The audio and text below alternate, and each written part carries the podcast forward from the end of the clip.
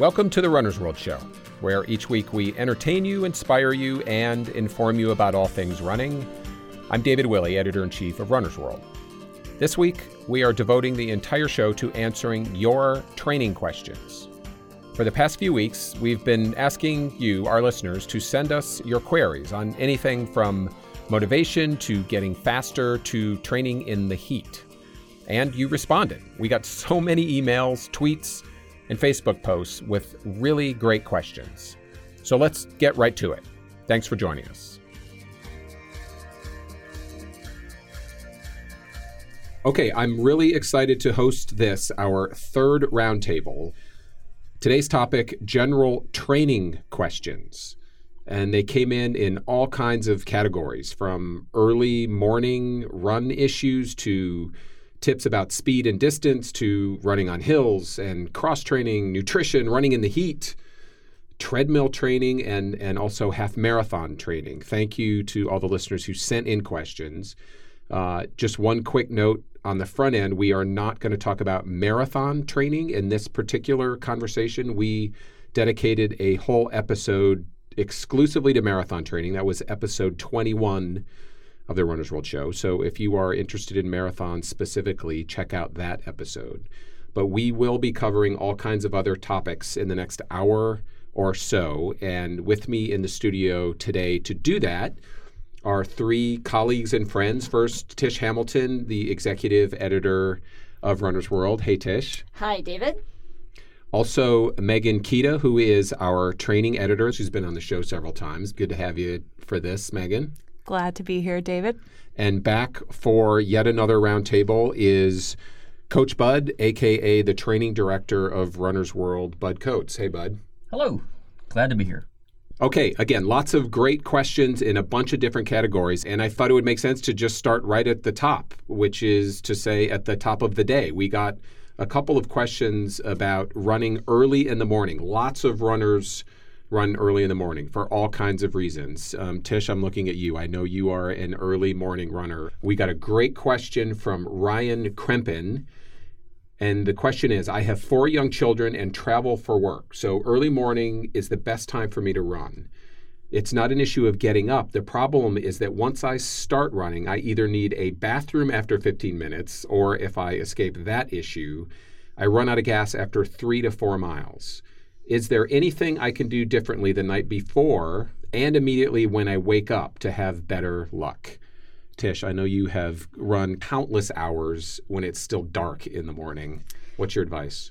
Yeah, it's a good question. Um, this morning I ran at 5:45, which actually seems civilized and not that early.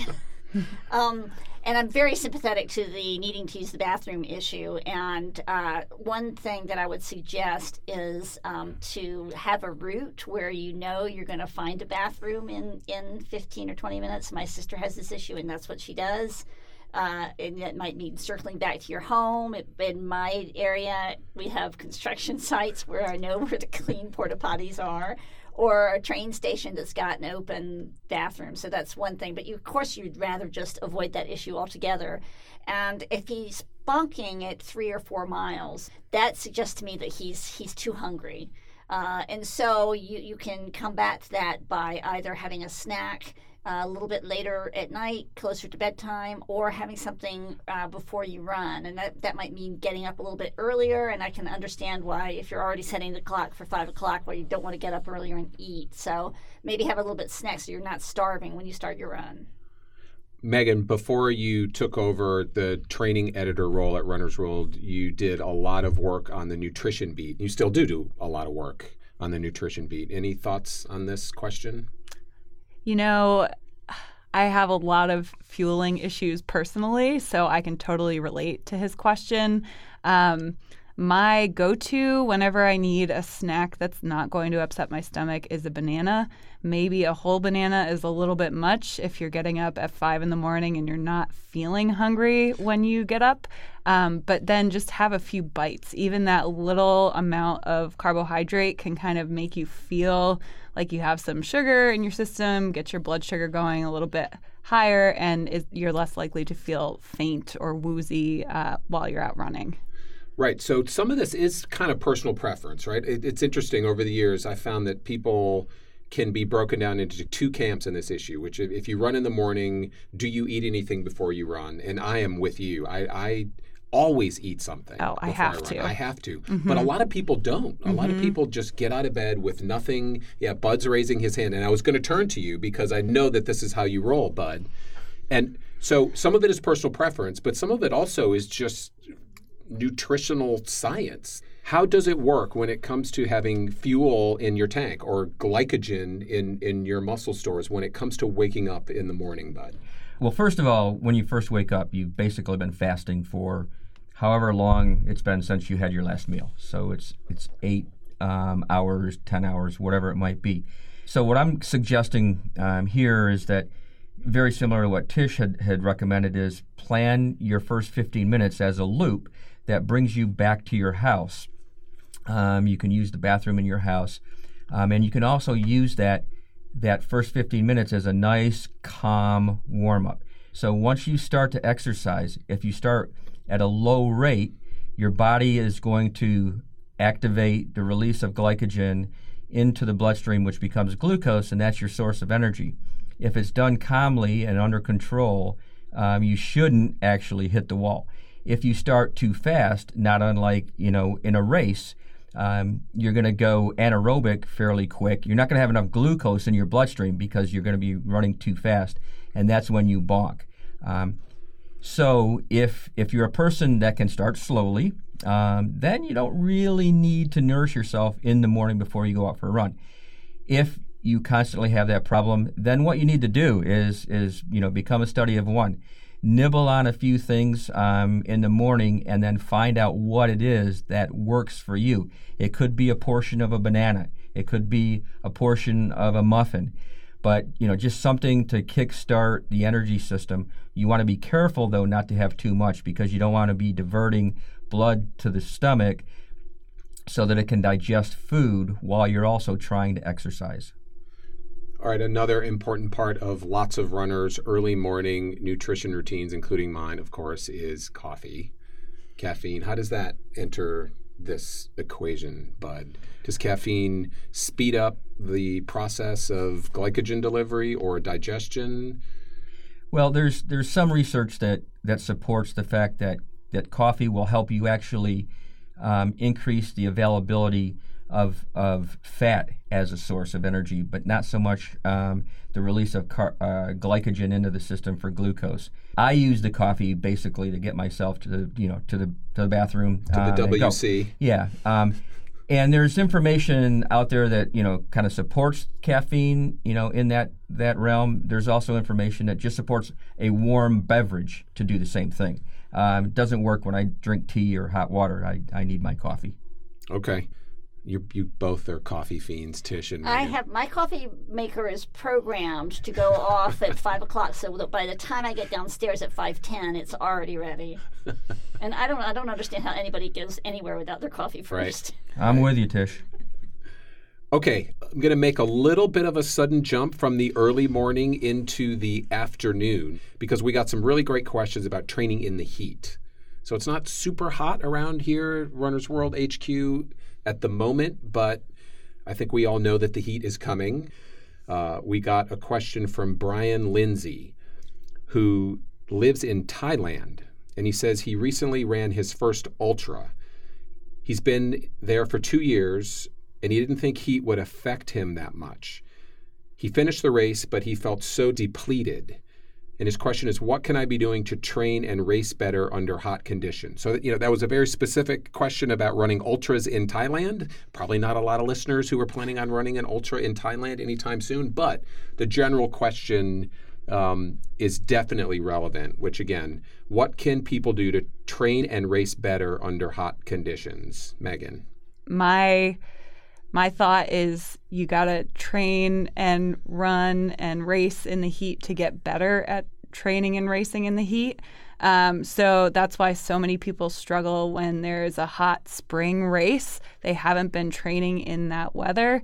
Whereas in the fall, people can deal with heat a little bit better because they've been training all summer long. Um, there is science behind this that the more you train in hot conditions, the better your body gets at dealing with that heat and the better you will run when it cools off again. So, really, there is a lot of benefit to struggling through warmer runs.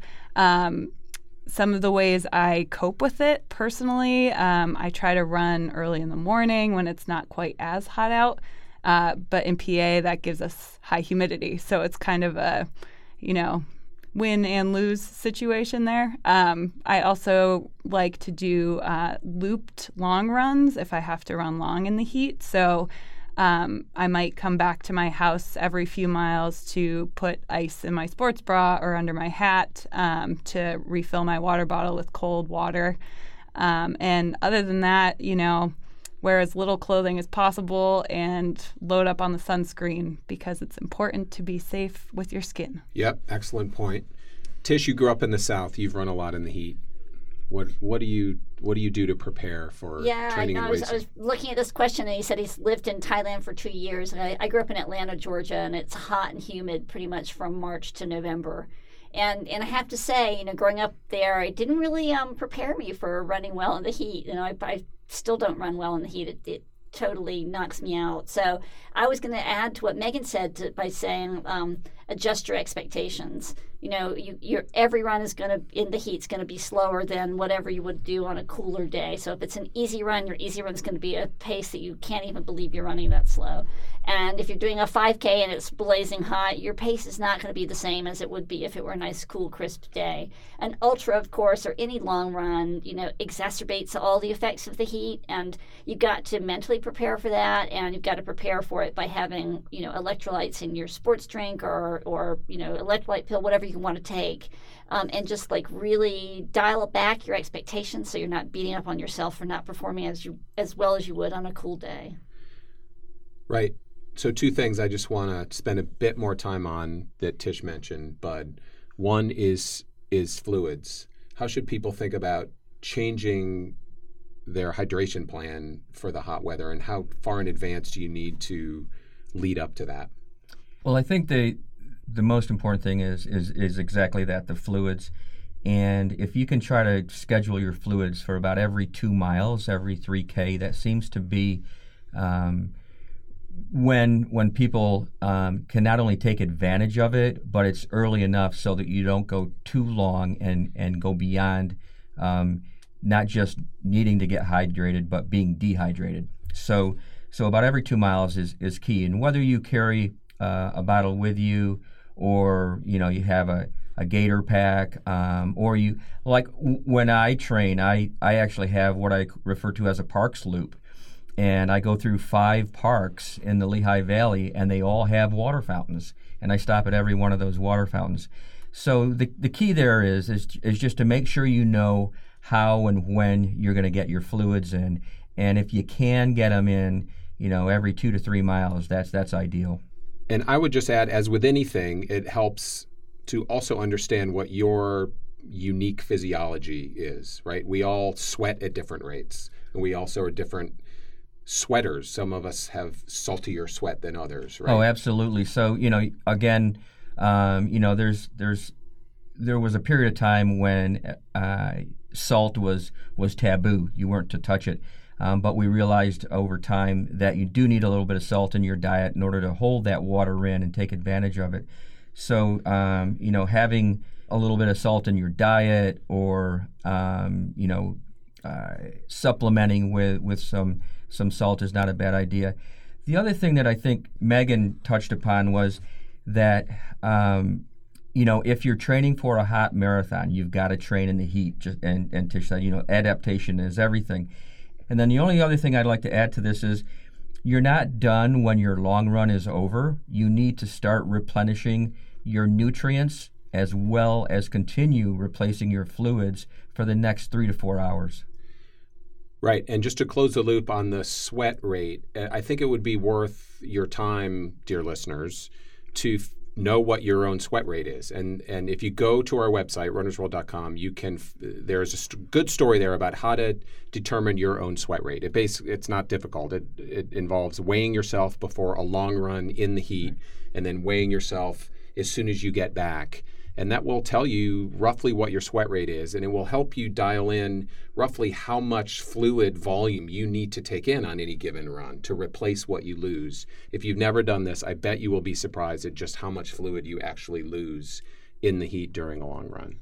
Okay, the second thing that Tish touched on that I just want to put a finer point on is is performance, readjusting your expectations, whether it's a race or a long run. So, Megan, how, how specifically can people dial back and, and adjust their expectations when it's hot?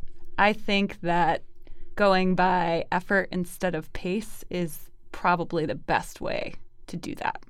You know, leave your watch at home, run by effort, race by effort. Um, you're not going to misinterpret that. You know, easy effort will feel slower, but still like easy effort. And race pace will feel like race pace, even if it is slower. Okay, another thing that a lot of runners do when it's really hot out is go inside and run on the treadmill. So we have a really good treadmill related question here from Kelly Martinez McCullough. I have to do much of my training on the, she calls it the dreadmill, her words, not mine. Will it work? I feel like running on the mill is cheating. But is running on the treadmill different than running outside? There's there's information or there's support that says yeah it's a little bit different, but if you're running, you're running. Um, bottom line, and I, I've known probably three or four elite runners over you know 15 or 20 years that have done 80 to 85 percent of their training on a treadmill and have run extremely well. The one thing you can do on a treadmill that you can't really do outside is create a course that is very similar to your goal course. So, um, if you have the opportunity to program a course into the treadmill ahead of time, or just change the incline and decline along your run, you can mimic the race course that you plan to run on the treadmill. So you get, you know, you get your run in, um, you get used to the type of terrain that you're going to be running on, and you can control the pace controlling the pace is probably the, the biggest problem that many of us have because we tend not to warm up as much on a treadmill as we should. We let our eyes tell us how fast we think we should be running rather than allow our body to ease into a comfortable effort. All right, Megan, I've always had this in my head that there's a 10% difference between running on the treadmill and running outside. Have you heard anything like that? I've heard that you have to adjust the incline to 1% to make it equivalent to running outside. And that has been proven to be a myth. Um, that is true, but only if you are running very fast, um, fast enough that wind resistance would become a, a factor. Right. Uh, if you were running outside. And, you know, I worked with a coach a few years ago and had to do some treadmill training under her. And she always recommended just varying the incline very slightly between negative 1 and positive 1.5% over the course of a run, just so the repetitive motion of running on flat wouldn't lead to any injuries. Okay. Speaking of inclines, we got a couple of good questions about hills.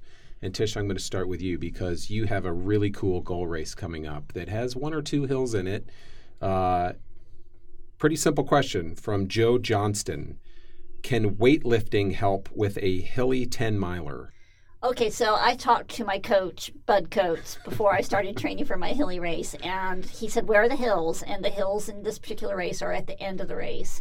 So, what he told me to do was to finish my runs on hills. So, if I'm doing up to about a 10 or 12 miler, so do a 10, 12 miler and finish on a hill. And I've also tried to do that in um, just sort of, you know, my easy four and five milers during the week. Um, so, that helps a lot. I also um, have been going to the gym and I do um, exercises like and just basic stuff like squats and um, lunges and um, clamshells and uh, leg lifts. I'm trying to do things to work the glutes and the quads, and I'm trying to strengthen the uh, the muscles that you use in your legs when you're running. And are you noticing a difference when you're running on oh, hills? Oh, absolutely. And it took a while um, for for me to start feeling better on it, and, and I'm trying to tap into that confidence before I go to this hilly race. The other thing I would do if it, if if it had been summer, I would have been on my bike a lot. Riding hills on a bike is another great, great way to build strength for running hills. But it's been too cold this particular season. Yeah. Okay. Another question from Debbie Lee, who lives in South Florida. And her problem is that when she's training, there just aren't that many hills or bridges around where she lives. And when she travels to a race that does have hills and bridges, she feels like she struggles. She does well in high humidity, but whenever she's running over bridges and hills in a in a different city, she really struggles. So what what's a way for someone to train for hills if they live in an area where there aren't a lot of hills and they either don't want to run on the treadmill or they don't have access to a treadmill?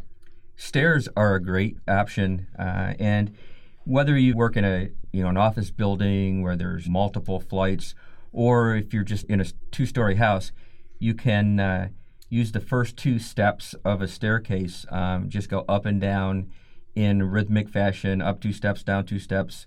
Um, don't turn around, so you go up forward and down backwards. Um, and that's why you only go two steps at a time so that uh, you don't trip. But just the repetitive motion of climbing up and down those stairs is, you know, fantastic. And you can do, you know, five minutes worth, 10 minutes worth, 15. Um, it isn't the greatest option, but it, it's it's fine. And the the other thing are stadium stairs. There's usually a football stadium around, whether it's a high school stadium or a collegiate stadium. But um, you know, bleachers and stadium stairs are, are a great way to do that. And then Tish is absolutely correct. Lunges and squats are fantastic. Do them till the cows come home, right? Megan, anything else? You know, one thing we've recommended in the past is uh, parking garages, obviously, with the big caveat that you don't want to be in there during rush hour when a ton of people are trying to park their cars. Uh, not just because there's a lot of cars, but there's a lot of exhaust. It's not the most pleasant way to get your run in. But if you can go on an off hour and practice running up those ramps, it is a hill that you can find in even the flattest areas. And how about intensity when you're running hills or running stairs? Do you want to be going at a very high intensity or do you want to be doing the the reps closer to what your race pace is going to be? I think it depends on what you're trying to get out of the workout. So for this particular um, listener who wrote in with the question, and she's she doesn't have a lot of hills around her.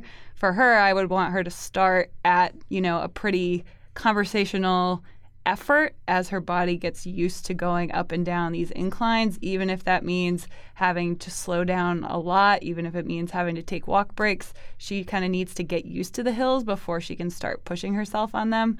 Um, but for people who have more access to hills, things like hill sprints have helped me build up my glutes and learn to engage my glutes while I'm running. So, really short repetitions, 10 to 20 seconds with full recovery in between they really activate those muscles that so many of us don't activate.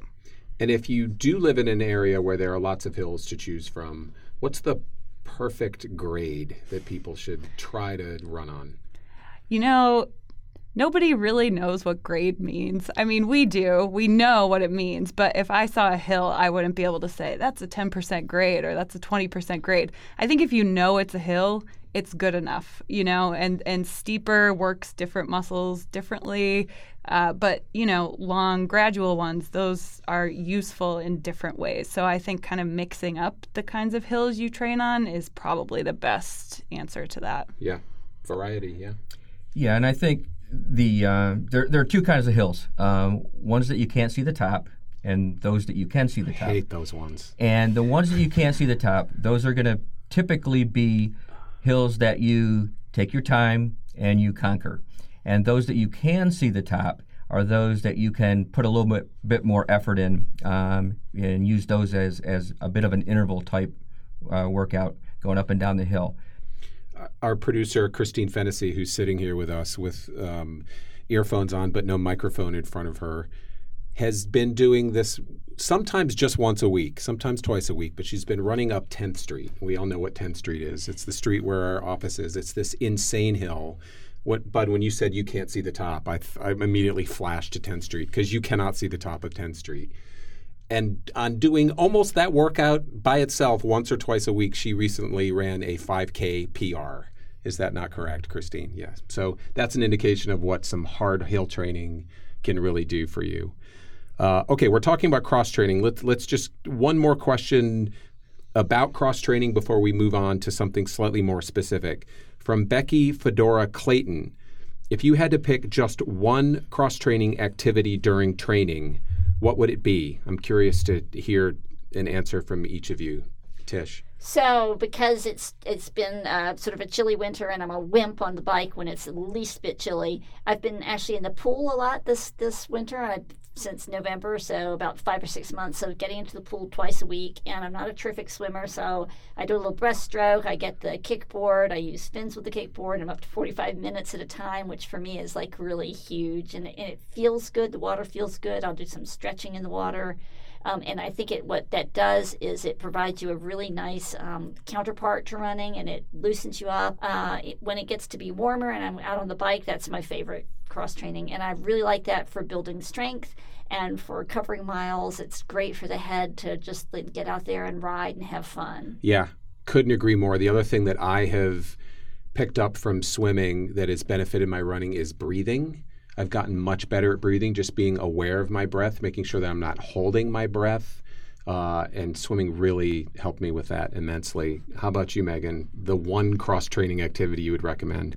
I am not really great about cross training. Uh, shocking. Do as we say, not as we do, as we always say. Yeah. But um, probably my favorite that I've been consistent with, even in my current state of semi laziness, is just walking.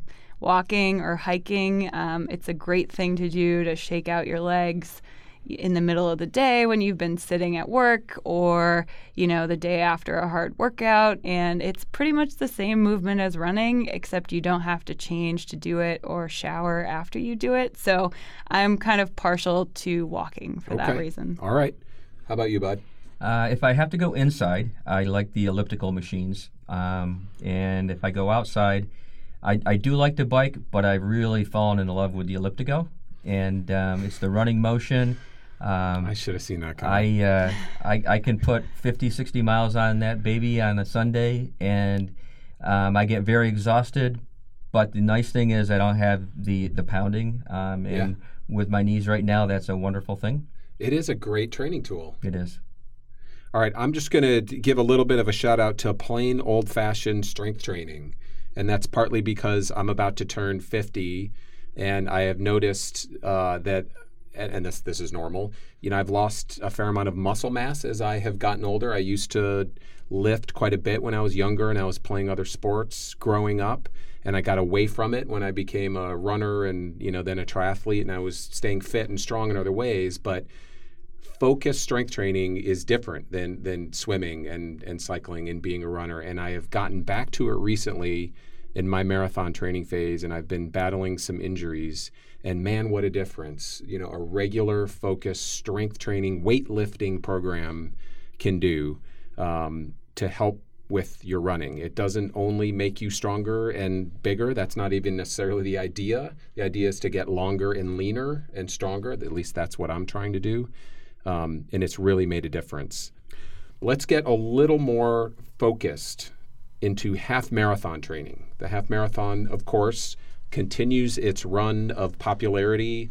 The highest percentage growth of any race distance in America is still the half marathon. Several great questions in this category. Um, here's one from Alex Lodge. How would you advise getting back into a training plan for a half marathon after recovering from an injury? My race is 12 weeks away. Bud, realistic? Probably not. Um, you know, and, and I'm talking with a lot of experience because I uh, had one knee uh, operated on two years ago and the other knee operated on about a year ago. Uh, 12 weeks after um, you know a, a, an injury is is tight because it really takes about 12 weeks for a person who's already fit and already running and healthy to train for a half marathon and do well. What I would recommend is mixing walking with running and plan on doing that in the half, if in fact you do the half. Okay. And by the way, Alex's injury, I didn't say this, is what is a knee injury. Right. Megan, it sounds like Alex might be doing this race in 12 weeks. Um, any additional advice for how to prepare for that if he is wedded to the idea of doing this race one way or the other? Uh, my tip would be if you saw a physical therapist or you got any kind of exercises that helped you recover from that injury, keep doing them, do them religiously, do whatever it takes for you to stay healthy. And that should be your primary goal right now is to, to be on that starting line healthy.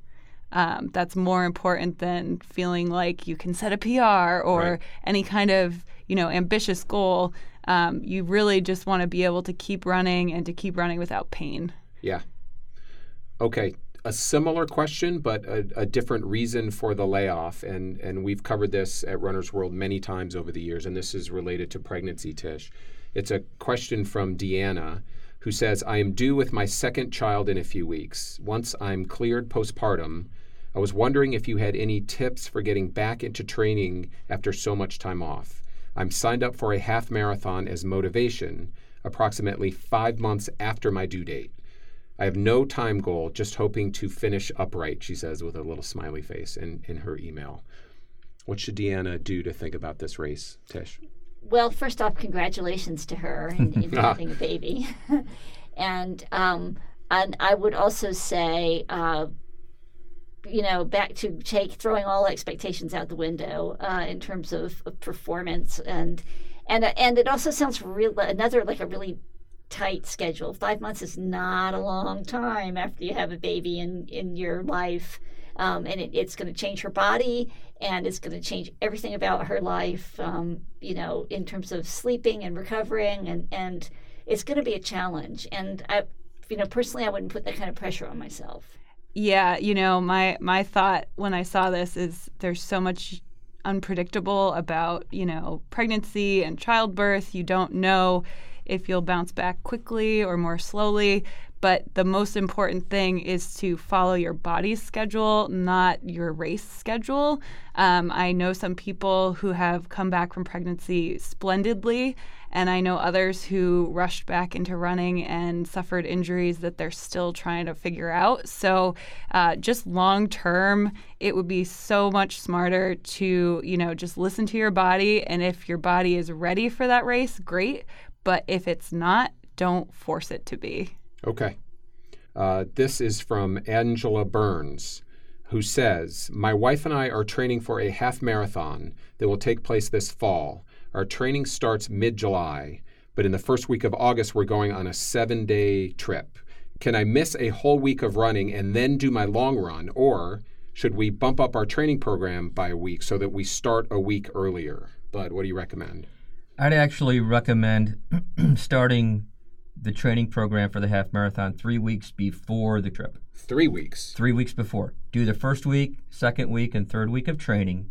Then take a week off for the canoe trip, and then go back to week two and continue your training from there. That'll that'll put you right where you need to be. All right. Interesting advice. How come? Well, w- what's happening is is you want to start you know building your running fitness, and it, and it um, it'll take about two to three weeks to really get into a schedule, let your body start adapting to it, um, so that that three weeks is good. Then you take a week off and you step back a week in training, and that'll take you to week two. And uh, really, I it's I think it's pretty much ideal. Okay, another half marathon question, this time from Flavio. I have been training for a month now for my first half marathon in November. I'm running six days and 30 miles per week. Do you have any advice for first time half marathoners?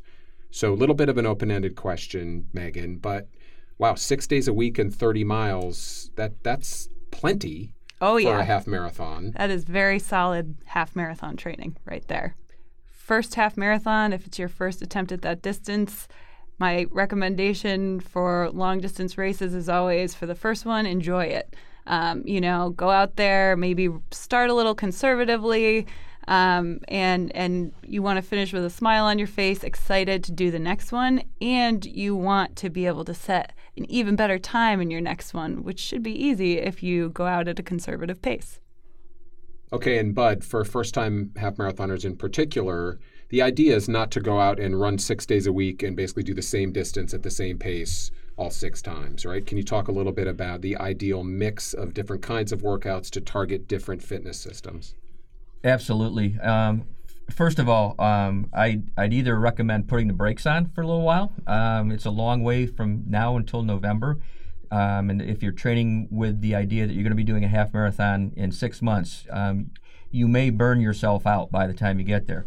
So what I would recommend is exactly what, what David just said is mixing your training up a little bit and actually um, maybe decide to train for the 5K and 10K over the early summer months. And we've got some great programs um, through Runner's World that can help you do that. And what they'll do, uh, along with training for the 5K and 10K, you'll uh, you'll understand that certain days are long days uh, at a slower pace, and other days you're running with quality and and maybe. Um, with some hill training in there too, if the course you're going to be running on includes some hills. Do that for, um, you know, May and June, and then um, in July, start training for your half marathon 10 to 12 weeks out. And um, those 5K and 10K races that you did in the summer can give you an idea of what a, a good goal would be to shoot for in that half marathon. Okay, let's spend a little bit more time on this idea of quality, right? Because that that is a word that can be interpreted in a lot of different ways. And usually when you hear someone talk about quality runs or quality training, it probably means that you're doing something uh, intentionally at a, at a hard pace or a fast pace, as opposed to going out and just running, you know, five or six or eight miles at a relaxed pace. There's value in that kind of run too, but quality generally means something that's much more focused and probably harder, right? And there's a question from Lorianne Soberzak Dunford. I hope I pronounced that correctly, Lorianne. The question is What's the best way to get faster and run farther? Can you do both at the same time or work on one and then the other? It's a great question. What, what's the best way to get at that, Megan? Well, I would say it's possible to do both at the same time, especially if you're a newer runner. Um, most runners can do, you know, two to three quality workouts a week. And by that, I mean one long run on the weekends that's done at an easier pace, but it's farther than, you know, you run during the week. And then one to two quality faster workouts during the week, one that might be speed work, so intervals, um, either on a track or somewhere else. Um, the other one could be a tempo run, which is done at comfortably hard pace, about half marathon pace. And that kind of workout kind of bridges speed and endurance at the same time. So maybe a good plan for her would be to, you know, start with a weekly long run and then add in one good faster workout each week, maybe alternating between interval work one week and doing a tempo run of, you know, an easy mile to warm up, a couple miles at comfortably hard pace, and then an easy mile to cool down uh, the other week. Okay. So, Bud, you agree it is possible to work on getting faster and improving your endurance at the same time? Absolutely. Um, it, but again, it also depends on what the person's history is. Um, and if, if they're a uh, beginning runner, uh, a newbie, I would recommend just slowly increasing the distances that you're running. You as you get fitter, as you run longer and get more fit, you will automatically get faster. There's there's no doubt about it. Once you've gone through that program, um, whether it's you know two or three months, a half a year, and you get a little bit more greedy, then you can start putting salt and vinegar into your workout. You, you can do your long runs, you can do your speed workouts, you can do your hill training and your tempo runs. But what most people forget about is rest days and easy days are just as important. So if you do a long run, say on Sunday, then Monday is probably best to take off or do some cross training that doesn't include impact. Tuesday, a bit of an easy run day and then Wednesday, as Megan said, you can you can insert that interval workout or that tempo run. But because that's quality, now you need a rest day and a recovery run again. So you you need to, you know, kind of do a yo-yo t- style training where you're working hard and then you're working easy, and then you're working hard and then you're working easy. So I'm just going to speak up here for um, the masters runners, and that's uh, anybody over 40, and especially if, if you know, like me, you've been running for 30 years consistently, and to say that it's really hard to focus on both going longer and getting faster. And I found myself, if I try to do both, like if I target a spring marathon and a spring 5K, I'm going to run into trouble. So I, I, you know, this particular thing I'm doing in this spring is a longer event, and I have not done any speed work at all. I've done some hill work. I did exactly one tempo run of three miles before a half marathon just to make sure I could pick up the pace a little bit. Um, but I, you know, it's for for me, it's really really important to to build one or the other and to really focus on it and to um, focus not just the training but the recovery um, on on that particular goal. Okay, this next question made me laugh. It's from Brookanna Alford. I hate, hate, hate, and that third hate is in all caps, running on a track. Are there workouts I can do to improve my speed without going in circles? Megan. There definitely are. I don't love running on tracks either. Um, you know, one option is to take a GPS device, whether that's your smartphone with an app or a GPS watch, and just measure, you know, about a quarter of a mile or a half mile on, you know, the road or in a park and do repeats of that.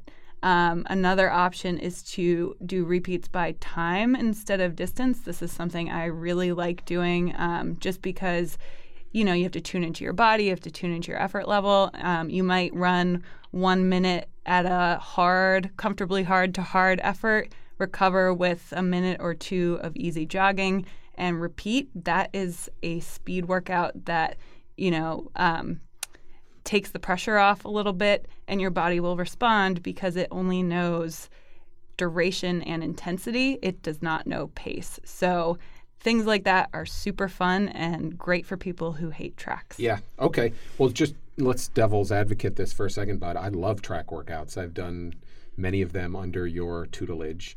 What are the advantages of doing speed workouts on a track as opposed to on the roads? Yeah, some of the advantages, and and you know, you can do uh, speed work on a track or a measured trail, but we're we're talking about you know the idea that you know not everybody loves running around in circles. Um, the nice thing about a track is it's controlled and you can learn pace and you can learn effort um, and, and you can understand the time that relates to that effort. So, so as long as you know you're using the track to run paces that are relative to what your present ability is, um, I think that's the most important thing. So if you if you do um, say eight quarters or eight 400 meter runs with a you know recovery jog in between. Um, most of us, uh, when we first get started, will will we're a little rambunctious and we'll go out a little too quickly. So that first interval is a little too fast. Um, then we calm down, um, run the second one under control, but then you start to learn what that effort is like and what that pace is like, and you hone in on a certain pace. The second and third time through, um, week after week, you tend to make less mistakes early on in the workout, so you do get an idea of pace. And then um, it's it's easier to do what Megan's suggesting is to go out on the road and just run by effort and time. Um, you won't know exactly how far or how fast you're going. That's fine because, quite honestly, in a race, you're you're not going to be. Most of us aren't going to be running on the track. We're going to be running on the roads or on the trails. So you're really going to have to understand what that effort needs to be. Okay. Bud, a couple minutes ago, you mentioned salt and vinegar, and that made me think of French fries, which made my stomach start grumbling. So uh, I'm going to finish with a nutrition question. And it comes from Riche Clark, who is looking for an on the run fuel suggestion for long runs. Um, gels upset Riche's GI system. What's what's the best thing, Megan, for that on the run fuel? You know, there are so many options you could try, but the key word there is try. You need to try these in training and see which of them works for you. Um, I've tried candy before, Swedish fish, just like little bites of those. Uh, I've seen people who don't like sweets carry mini pretzels with them. Obviously, you're going to need to bring water in that situation um, to kind of wash them down, but that's good if you don't like really sugary options. There's also honey, there's maple syrup. There are so many things you can find in your pantry that you could try. The, the key is to just get some simple carbs that are easy for you to digest. Okay. And that leads again to a question of how much. Great question from Jeremy Nicholas, who asks Is there a refueling ratio that would help runners better calculate how we should fuel during training and racing? Jeremy says he's 6'4, 235, and that he burns 3,000 to 4,000 calories during a three hour run.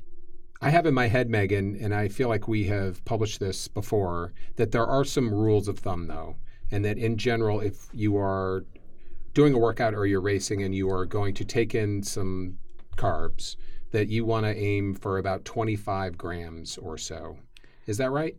I think the technical recommendation is 30 to 60 grams per hour if you're going to be running for longer than 75 minutes or so. Um, that said, if you take in that much and it makes you sick, that's too much for you. Um, you know, you can take in all the carbohydrates in the world, and if you're not digesting them, they're not going to help you perform better. So it really depends on how much you can process while you're running at race pace. That's something a lot of runners don't think about. They think, oh, I'll take this on my long, easy run, and it sits well. And then they get into a race day scenario and they're running at a faster pace and they're like this doesn't feel so good anymore so that's another important thing to do in training is to take that fuel on at least one or two race pace runs and make sure it still agrees with you at that pace yeah, and those are those runs that Megan you referred to before as like the tempo runs, um, mm-hmm. where you're you are running at a quicker pace. You're diverting more blood to the working muscles and not quite as much to your di- digestive system, the stomach. Okay, lots of great advice and information. I want to thank all of you for being here. Executive Editor Tish Hamilton. Thanks for having me, David. Training Editor Megan Kita. This was a lot of fun. And Training Director Bud Coates. Glad I could help out. I also want to say thanks to all you listeners who sent us your questions. We will be holding these roundtables periodically, so keep sending questions in. If we didn't get to your question this time, we just might at the next roundtable. I'm David Willey, editor in chief of Runner's World, and this week's show was produced by Sylvia Ryerson, Christine Fennessy, and Brian Dalek. Thanks for listening. We'll talk to you next week.